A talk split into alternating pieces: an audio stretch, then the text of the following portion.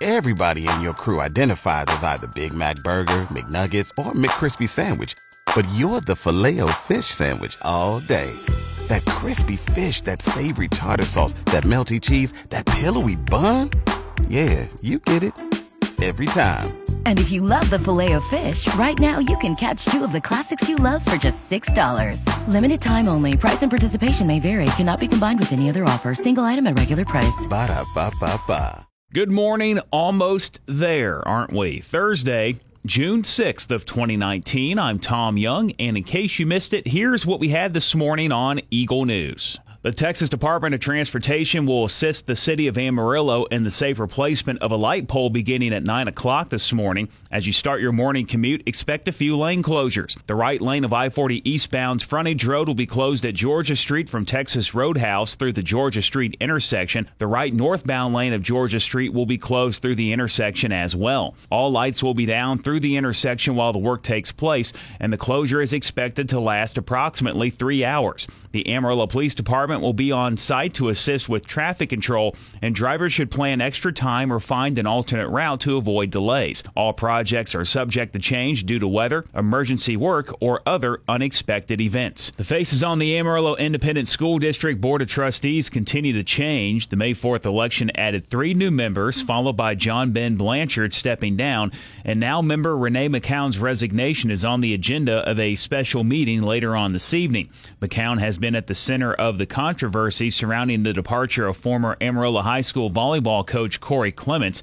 This evening's meeting is at 5 o'clock at the Amarillo ISD Administration Building, 7200 I 40 West.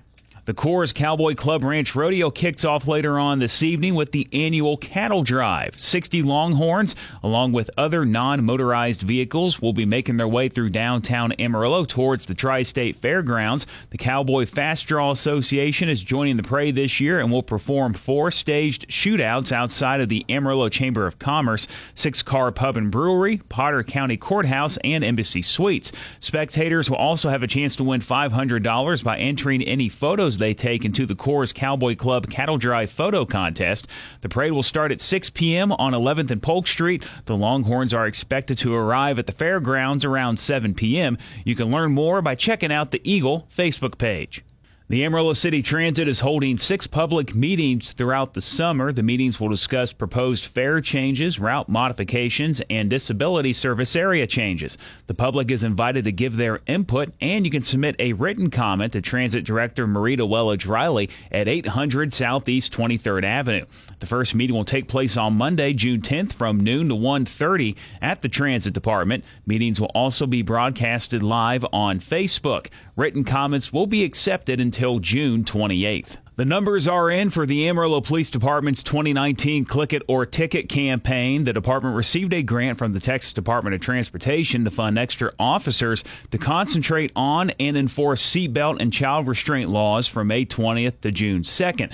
There were 283 seatbelt citations issued, two child restraint citations, 49 speeding citations, 18 distracted driving citations, and 307 warning slash citations that were issued for other violations.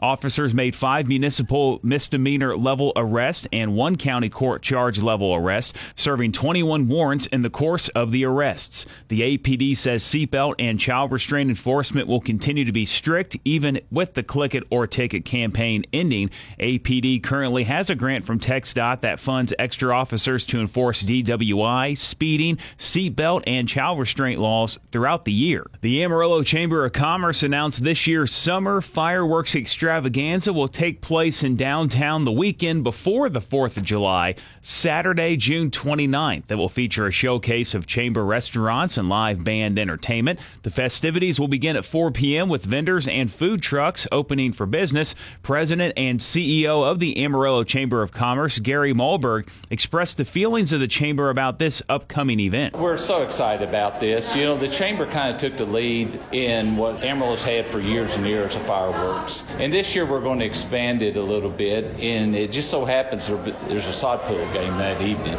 So there will be so many people already downtown. So we wanted to put out a really, really big deal. So this year it became a chamber event. As for that sod poodle game, it gets underway at 6:05, and the fireworks show will commence at 9:30 p.m. I'm Tom Young. That's your In Case You Missed It Eagle News Update. I'll be back with you again tomorrow morning, bright and early, 5.30, with the Eagle Morning Show on 100.9 The Eagle.